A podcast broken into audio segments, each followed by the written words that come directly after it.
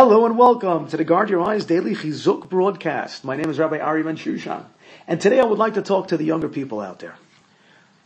It's a shame. It's an absolute unfortunate shame that guys actually believe that I can fall into this now. And why not?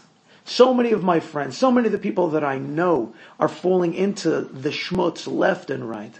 And why can't I as well? Really, a filter on my phone? What? I'm going to have to live without YouTube? Rabbi, are you kidding me? So many of my young students that I have all tell me this, and they say, don't worry, because once I get married, I will absolutely drop it all. Once I have a wife, Rabbi, that's it. You can filter my phone from today till tomorrow and I will be good. But right now, this is just what I want to do. Do you know how young this goes? Are you ready to cry? Klal Yisrael, are you ready to shed a tear with me? A few years back, I heard a story. There was a camp that took kids on an overnight somewhere.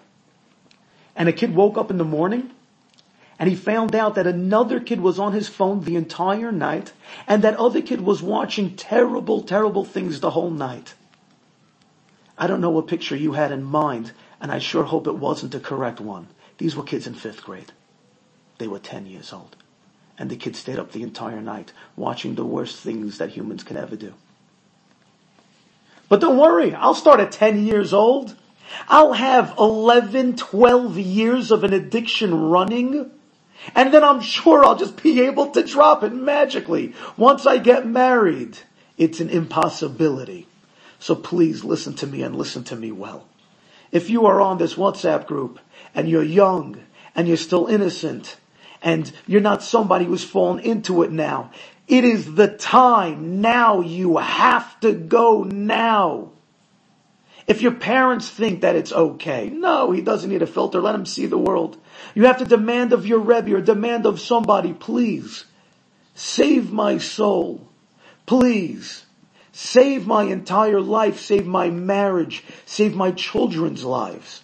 My father would always tell me, Ari, Whatever Yetzer Hara you get over now, before you have kids, your kids don't have to go through the same thing.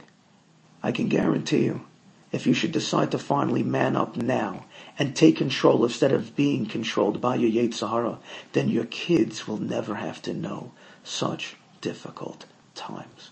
Have a great day. Thank you for listening to the Guard Your Eyes Daily Chizuk broadcast. Pass them on to your friends and help spread Kedusha in the world.